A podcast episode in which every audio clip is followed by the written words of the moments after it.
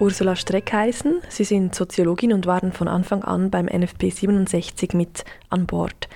Sie sind Mitglied der Leitungsgruppe, haben sich stark an der Diffusion der Ergebnisse beteiligt. Das heißt, Sie haben am Synthesebericht mitgearbeitet und sind auch Mitautorin des Buches Das Lebensende in der Schweiz. Wir befinden uns jetzt in den Räumlichkeiten vom Schweizerischen Nationalfonds, wo alles begann. Was ging Ihnen durch den Kopf, als Sie hierher gekommen sind? Ja, es ist eine der letzten Male, dass ich wahrscheinlich hier bin in Sachen NFP 67. Ähm, für mich war das eine sehr wichtige, eine interessante und auch persönlich befriedigende Zeit. Also dieses gesamte Nationalprogramm halte ich für etwas außerordentlich Wichtiges, auch historisches Wichtiges, aber es ist nicht abgeschlossen in dem Sinne. Die Forschungsprojekte sind jetzt fertig, die Publikationen der einzelnen Forscherinnen und Forscher sind sicher unterwegs oder zum Teil erschienen etc. Aber eigentlich ist die, die Frage, um die es ging, die ist nicht einfach gelöst, sondern es sind auch viele Fragen aufgetaucht, weil Erforschung nicht immer nur einfach Lösungen bietet, sondern auch neue Fragen aufwirft, wenn sie gut ist. Und das ist sicher auch passiert im Rahmen dieses NFPs. Frau Streckheisen, Sie haben gesagt, dass äh, das NFP 67 ein bedeutendes NFP war. Können Sie das noch etwas ausführen? Ergebnis dessen, dass in unserer Gesellschaft seit den 60er Jahren soziale Bewegungen entstanden sind, die etwas kritisiert haben an unserer Gesellschaft, nämlich den Umgang mit dem Lebensende. Und da stand im Vordergrund zuerst die Medizinkritik, also die Kritik an Krankenhäusern, an Spitälern etc., dem Umgang mit dem Sterben in diesen Institutionen. Und auch Ärzte wurden stark kritisiert.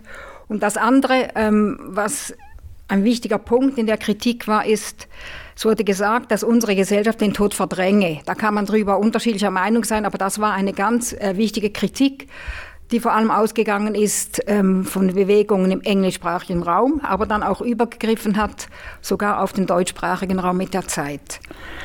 Dann hat etwas eingesetzt, sozusagen als, würde ich sagen, als Antwort auf diese kritischen Bewegungen, nämlich die Institutionalisierung des Sterbens. Also es wurden es entstanden Normen und Einrichtungen, die sich in der Gesellschaft speziell darauf ausrichten, was am Lebensende für Aufgaben anfallen.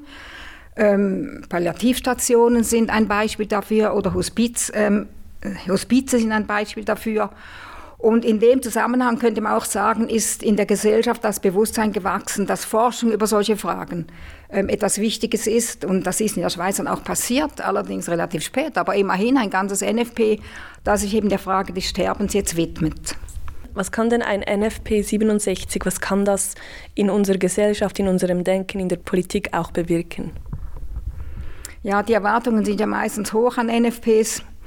Ähm, ich würde sagen, dass sie, wenn es um praktische Fragen geht, was ja oft erwartet wird, ähm, dass, dass die Anliegen, die jetzt an den Nationalfonds oder an die Forschenden herangetragen werden, zum Teil nicht erfüllt werden können, weil praktische Tipps oder Handlungsanweisungen sind ein, ein kleiner Teil, aber ein nicht zu vernachlässigender Teil. Aber ähm, es gibt eben auch die Möglichkeit, dass man auf Probleme aufmerksam macht und dass man durch solche Projekte die Diskussion im öffentlichen Raum, das möchte ich dreimal unterstreichen, die, die öffentliche Diskussion anregt und damit auch im weitesten Sinne der, der Sache Aufklärung betreibt über Probleme, die bestehen und die angegangen werden müssen. Also einerseits praktische Handlungsanweisungen, vielleicht vor allem im medizinischen und pflegerischen Bereich im engeren Sinne und andererseits eben Bewusstseinsmachung, Aufklärung über Fragen, die existieren, ohne dass es ganz viele Leute auch wüssten. Welche Forschungsprojekte haben Sie denn da enger begleitet? Ja. Also ich habe sehr viele begleitet. Ich habe eher die somit die soziologisch-kulturell orientierten habe ich begleitet. Eines zum Beispiel, das ich sehr wichtig fand äh, und mit dem ich mich auch nachher noch auseinandergesetzt habe, ist ähm, das Projekt von Professor Penkeller in Zürich, der sich mit visuellem Erleben von Sterbenden beschäftigt hat. Ähm, er hat mit Seelsorgern, also Krankenhaus-, Spitalseelsorgern gesprochen und nach ihren ähm, Erfahrungen gefragt, die sie hatten im Zusammenhang mit Patienten, die so, so sogenanntes visionäres Erleben kennengelernt haben. Und visionäres Erleben meint zum Beispiel Nahtoderfahrungen, dass jemand sich in diesem Tunnel befindet, ähm, dann aber wieder zurückkehrt, also nicht ins Jenseits abdriftet, oder dass es traumähnliche Vorstellungen und Erlebnisse gibt, die jemand macht. Es gibt aber auch die Möglichkeit, dass man Visionen hat, sogar im, im Wachheitszustand, dass einem zum Beispiel ähm, die Mutter, die gestorben ist, erscheint, etc. Solche Visionen hat er aufgrund von Gesprächen mit Spitalseelsorgern sich näher angeguckt ähm, und hat versucht, das, was zum Teil mit diesen Visionen in unserer Gesellschaft gemacht wird, etwas in Frage zu stellen. Lange Zeit galten solche Erlebnisse nämlich als Delirium oder sowas ähnliches. Also wurden sozusagen ähm, als eigenständige Sinnprovinz, als ein Teil des Lebens, der eben Sinn machen kann und Bedeutung hat, nicht ganz ernst genommen. Und er plädiert dafür, dass das ernst zu nehmen ist, auch noch weiter erforscht werden sollte. Ähm, und zwar aus dem einfachen Grunde, dass möglicherweise solches Erleben das Sterben erleichtern kann. Also wenn ein Patient solche Erlebnisse hat und über sie sprechen kann oder sie irgendwie äußern kann, ist es möglich, dass er sein, seine Angst vor dem Tod oder seine Schwierigkeit mit dem Sterben als Prozess, der jetzt zum Ende hinführt, besser verarbeiten kann. Was bietet denn die heutige Situation Sterbenden, die, ein solche, die solche Bilder vor sich sehen? Also wird es ernst genommen? Gibt es da Hilfestellung? Gibt es da Raum, darüber zu sprechen? Was sind Ihre Erkenntnisse oder Erfahrungen? Also der Raum ist, soviel ich jetzt unsere Forschungsprojekte und auch solche aus anderen Ländern ähm, zur Kenntnis genommen habe, der Raum ist eher begrenzt. Je nachdem, um welche Institution es geht, ähm, ist er sehr begrenzt. Also in Krankenhäusern ist der Raum begrenzter als zum Beispiel in einem Hospiz. Dann kommt es auch darauf an, wer ähm, beim Sterbenden äh, Betreuung übernimmt. Also Spitalseelsorge, die sind vergleichsweise offen für solche, für, für solche Dinge. Ich weiß aber aus einem anderen Projekt, das von der von Professorin Frau Lüdecken in Zürich, dass Spitalseelsorger zum Teil ähm, nicht mehr unbedingt erwartet werden und, und ähm, also beliebt sind, weil sie mit Vorstellungen eines Christentums verbunden werden, das einengt. Und sehr viele Patienten möchten lieber auf andere Art und Weise über ihre Angst, über ihre Ängste sprechen oder haben andere Glaubensvorstellungen, an denen sie sich ausrichten etc. Es ist aber möglich, ähm, dass wenn ein Spitalseelsorger vom Patienten, das ist auch ein Forschungsergebnis, vom Patienten angenommen wird und äh, ähm, als ernst genommen wird, obwohl er vielleicht einer christlichen Kirche angehört, dass er sehr hilfreich sein kann beim Umgang mit solchen ähm, ja, Erleben. Aber insgesamt würde ich sagen, ist in unserer Gesellschaft der Raum bisher eng. Er weitet sich aber aus, weil man auch immer mehr Wissen darüber hat, dass ähm, neue Arten von Religiosität sich verbreiten dass ein Bedarf danach besteht und Menschen wirklich immer mehr suchen nach solchen Fragen, äh, die bisher unbeantwortet geblieben sind, wenn man sich nicht im traditionellen Christentum in unserer Gesellschaft ähm, bewegt hat. Das hat auch eben eines der Projekte gezeigt und auch andere Projekte in anderen Ländern haben das gezeigt. In diesem Zusammenhang fand ich auch sehr interessant zu lesen, dass das Projekt Alternative Religiosität am Lebensende festgestellt hat, dass in allen Einrichtungen und bei allen untersuchten Personengruppen Religiosität und Spiritualität, also auch alternative Religiosität, mhm. eine Rolle spielt. Also sei das jetzt eine Person, die am Lebensende steht, sei es medizinisches Personal, seelsorgerisches Personal oder auch Ehrenamtliche, die da aktiv sind. Ist das ein gesellschaftliches Phänomen oder kann man sagen, dass dieses Thema am Lebensende einfach eine besondere Rolle einnimmt? Doch, also es gibt äh, im Verlaufe des Lebens gibt es Situationen und Erfahrungen, die solche Fragen ähm, eher ansprechen. Also das Lebensende ist so etwas, es gibt aber auch die Geburt, die viele Menschen dazu ähm, bewegt, sich über Dinge Gedanken zu machen, die ansonsten, wenn man im Berufsstress sich hin und her bewegt, ähm, eher in den Hintergrund treten. Es gibt äh, Momente im, im, Leben, vor allem Übergänge, ähm, bei denen Menschen immer häufiger an solche Fragen wieder denken. Aber insgesamt ist es so, dass in unserer Gesellschaft ähm, neben dem Trend, dass die Säkularisierung, also die, der Bedeutungsverlust von Kirche und zum Teil auch Religion vorwärts schreitet, gleichzeitig eben ähm, eine Tendenz besteht, dass sich der Bedarf oder der Wunsch nach neuen Arten von Sinngebung verbreitert und zwar außerhalb des Christentums. Die Frage ist dann, das haben auch diese Projekte zum Teil gezeigt, ähm, wenn jetzt diese Vorstellungen nicht verbindlich sind, also wenn sie nicht abgesichert sind durch eine Gruppe oder eben mehr durch ein ganzes Milieu oder durch eine ganze Gesellschaft, die davon ausgeht, dass es ein Jenseits gibt oder dass es die und die göttlichen Gestalten gibt. Wenn das nicht abgesichert ist, ist die Sicherheit, die der einzelne Patient daraus ähm, kriegen kann, nicht so groß, wie wenn es wirklich gesellschaftlich verbindlich dasteht und generell als selbstverständlich gibt, dass es jetzt ein Jenseits gibt oder dass der Tod ein Übergang ist. Einerseits gibt es diese Säkularisierung und gleichzeitig auch die Tendenz, dass Spiritual Care in Pflegeorganisationen vermehrt umgesetzt wird. Also wie erklären Sie sich diese gegenläufige Entwicklung? Also man kann sagen, der Bedeutungsverlust von, von Religiosität, der, der schreitet voran und hat unter anderem zur Folge, ähm, dass Menschen auf eine ganz andere Art versuchen, mit dem Lebensende umzugehen, also mit der Endlichkeit, nämlich, also Thomas Macho, ein Kulturphilosoph, sagt, wenn der Mensch sich selber zum Subjekt oder zum Akteur macht am Lebensende, wenn, dann ist er diesem Verhängnis, dass der Tod für viele bedeutet, weniger ausgeliefert und hat weniger Angst.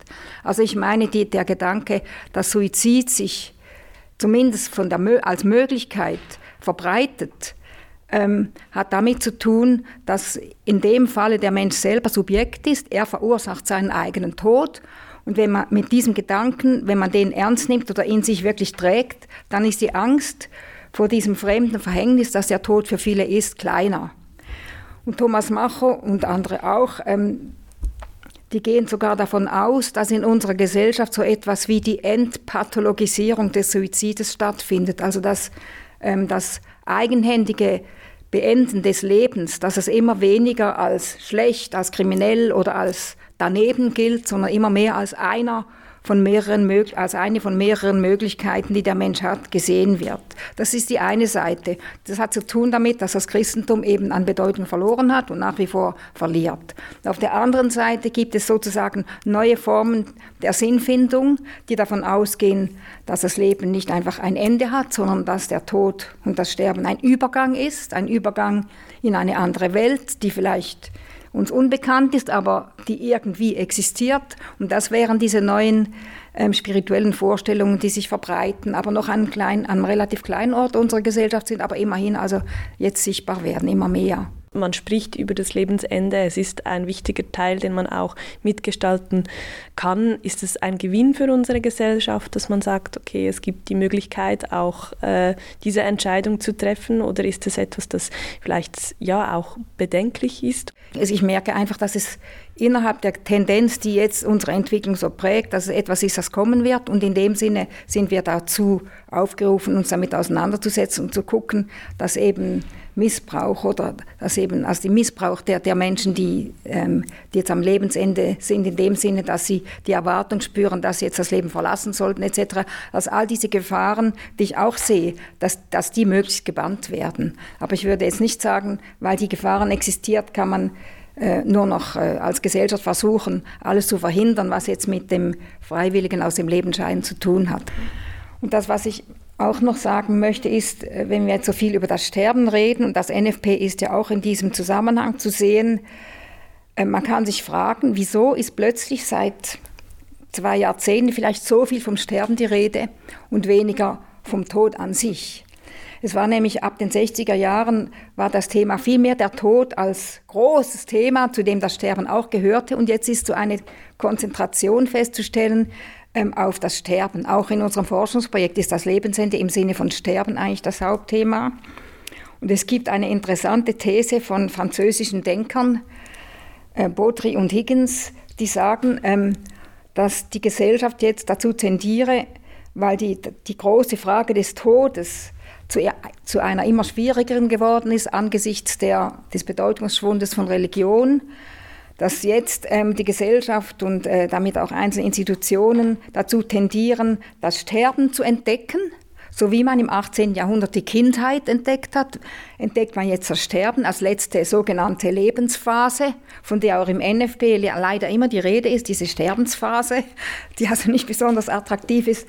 Ähm, und, und weil aber die Möglichkeit besteht, dass man mit dieser Zeit, die am Schluss übrig bleibt, sofern das überhaupt der Fall ist, viele Menschen sterben ja schon früher, ähm, dass da die Gesellschaft auch eine Rolle erfinden hat können, die Sterberolle. Normen können entstehen, wie man sich da zu verhalten hat oder wie ähm, Professionelle umzugehen haben mit Menschen, die sich in dieser Rolle befinden.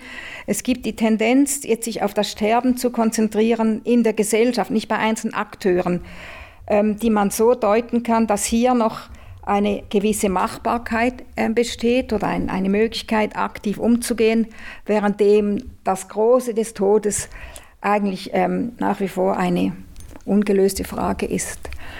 Und diese äh, beiden französischen Denker, Baudry und, und, Higgins, von denen ich gesprochen habe, die haben die These aufgestellt auf Französisch, ähm, es gäbe die Tendenz des Exportation de la mort dans le mourant. Also der Tod, diese große Frage, wird exportiert, exportiert in den Sterbenden hinein. Also der Sterbende steht sozusagen für alle Probleme. Er sollte jetzt die Probleme des Todes lösen, weil es eine Sterberolle gibt. Es gibt Institutionen, in denen gestorben werden kann, etc. Also eine sehr gewagte These, auch ein bisschen frech, ähm, die aber doch Anstoß gibt zu, zu Überlegungen, wieso plötzlich denken wir so viel über das Sterben nach und das Große des Todes steht etwas im Schatten. Es gibt zum Beispiel weniger Untersuchungen über Friedhöfe, über Trauer etc. als über das Sterben im Moment. Und äh, es ist ein interessantes Phänomen. In dieser, ich sage jetzt trotzdem, in dieser Lebensendphase lässt sich inzwischen auch vieles bestimmen, vieles entscheiden. Was mir besonders gut gefällt, ist dieser Satz, jeder Mensch stirbt seinen eigenen Tod, genauso wie jeder Mensch sein eigenes Leben lebt. Von welchen soziologischen Faktoren ist denn diese Gestaltung des Lebensendes abhängig? Also in unserem NFB hat ja die Soziologie in dem Sinne wirklich total gefehlt, als soziale Ungleichheit kein Thema gewesen ist.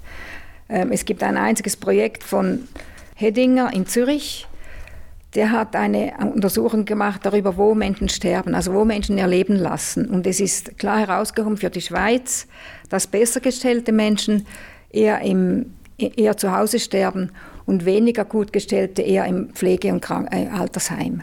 Es gibt auch noch eine leichte Tendenz in seiner Untersuchung, das ist eine statistisch-quantitative, wirklich breit angelegte Studie, dass äh, besser Menschen auch eher im Spital sterben, nachdem sie dort längere Zeit als Kranke verbracht haben. Also es gibt hier Ungleichheiten, die leider ansonsten, äh, zum Beispiel was jetzt die Gestaltung des Sterbens etc. anbelangt, nicht erforscht worden sind.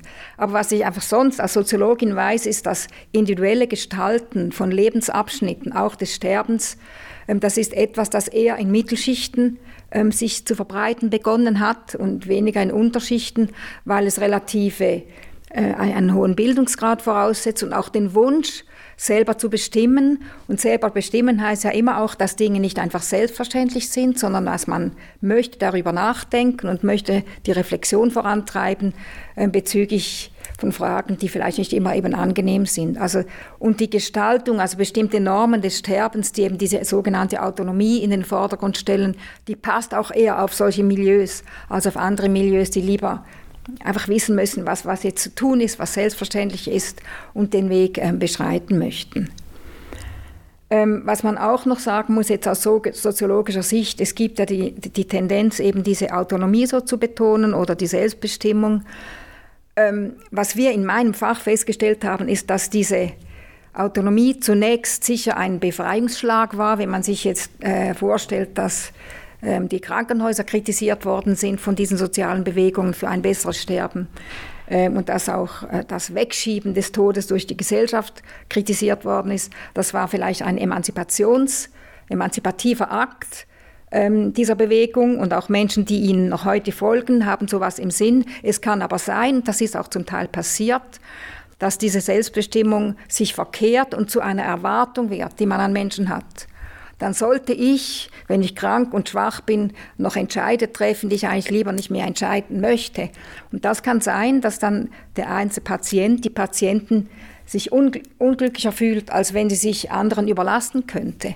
Und ich würde beim Autonomiebegriff so weit gehen, dass sie auch darin bestehen kann, die Autonomie, dass ich völlig souverän sage, ich möchte nicht selber entscheiden, sondern ich, ich überlasse das meinen liebsten Nächsten oder dem Arzt, der Ärztin. Ich überlasse das anderen, weil ich selber nicht mehr dazu in der Lage bin. Und die Tendenz ist groß, dass sich eine Erwartung verbreitet in der Gesellschaft, die, die man als Satz fassen könnte, sei autonom. Das ist ein Paradoxon, dieser Satz, sei autonom, also äh, frei sein müssen, es geht eigentlich nicht. Also Sie haben viel kritische Punkte auch angesprochen äh, bezüglich dem ganzen Diskurs oder dem Prozess von Sterben in der Schweiz. Was würden Sie denn sagen, warum haben wir beide Glück, dass wir sehr wahrscheinlich in der Schweiz sterben können? Was macht die Schweiz besonders gut im Moment? Ich finde, die Schweiz macht gar nichts besonders gut, sondern die Schweiz ist ein Land, in dem sehr viele gut gestellte Menschen leben, aber auch andere. Es gibt auch in der Schweiz große soziale Ungleichheit. Wir gehören zu den westlichen Ländern, die es, auf der, wenn man die ganze Welt mal einbezieht, einfacher haben als viele andere Länder oder Kulturen. Insofern ähm, sind wir privilegiert, was nicht heißt, dass, es, dass wir davon absehen müssen, so etwas weiter zu verfolgen. Aber sicher kann man davon ausgehen, dass es hier eher ein, eine bestimmte Sensibilität gibt, zunehmend auch in Pflegeheimen, in Altersheimen und nicht nur in, in, in Palliativstationen von großen Krankenhäusern, dafür, dass Sterben etwas ist, ähm, auf das man achten muss als Pflegende oder als Pflegender oder als Ärztin und Arzt ähm, und wo bestimmte Erwartungen bestehen, dass man es richtig macht, dass man sich Mühe gibt. Das glaube ich schon. Ähm, aber mein Wunsch wäre, und das ist auch problematisiert worden, zum Beispiel im Projekt von Salis Groß, das in Pflegeheimen geguckt hat, wie dort mit Sterbenden umgegangen wird. Einerseits gibt es dort selber den Wunsch, bei, also bei Pflegenden und bei Leitenden von solchen ähm, Heimen, dass man auf den einzelnen Sterbenden oder jetzt Bewohner zuerst wirklich eingeht, auf seine Bedürfnisse und auf der anderen Seite gibt es eben die institutionelle Realität. Da gibt es Abläufe, Verfahren, man muss essen, man muss trinken, man muss um halb sechs Abendessen machen und sowas, das eben dem entgegensteht. Und diese beiden Dinge einander eher anzunähern, als dieser wirklich weitgehende Fallbezug und die institutionellen Notwendigkeiten, die zunächst eine Spannung, einen Gegensatz bilden, ähm, dass man darüber mehr nachdenkt und versucht halt den Institutionen den Handlungsspielraum der Betreuer und Betreuerinnen so groß zu gestalten, dass ein Fallbezug mehr möglich ist als bisher. Das fände ich, ähm, das wäre ein, wichtiges, ein wichtiges Ziel, das zu verfolgen ist. Sie haben sich jetzt bestimmt sehr viele Gedanken zum Thema Tod gemacht in den letzten Jahren äh, während dem NFP 67. Hat diese Erfahrung vielleicht Ihren eigenen Blick auf, auf das eigene Sterben auch geprägt? Ob es geprägt hat, ich kann es nicht, war wahrscheinlich schon, ich glaube schon. Und ich mache mir sicher Gedanken, aber die möchte ich nicht öffentlich äußern. Gut, äh, gibt es sonst noch etwas, das Sie gerne sagen möchten, dass es Ihnen an Herzen liegt? Was mir sehr wichtig erscheint, es entwickeln sich ja jetzt Normen und Regeln in der Gesellschaft, ohne dass das irgendjemand will oder auch ohne dass das Politiker und Politikerinnen direkt ex explizit anstreben, aber entwickeln sich Regeln.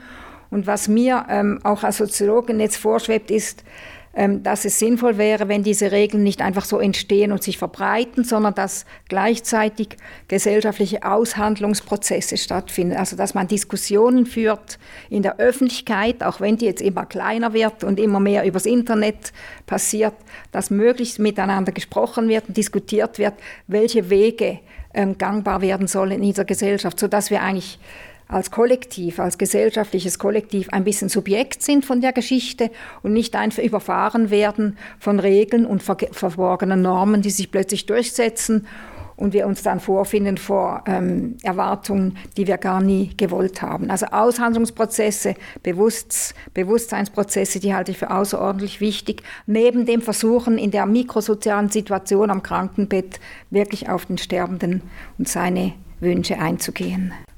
Vielen Dank, Frau Streckeisen, für dieses spannende Gespräch.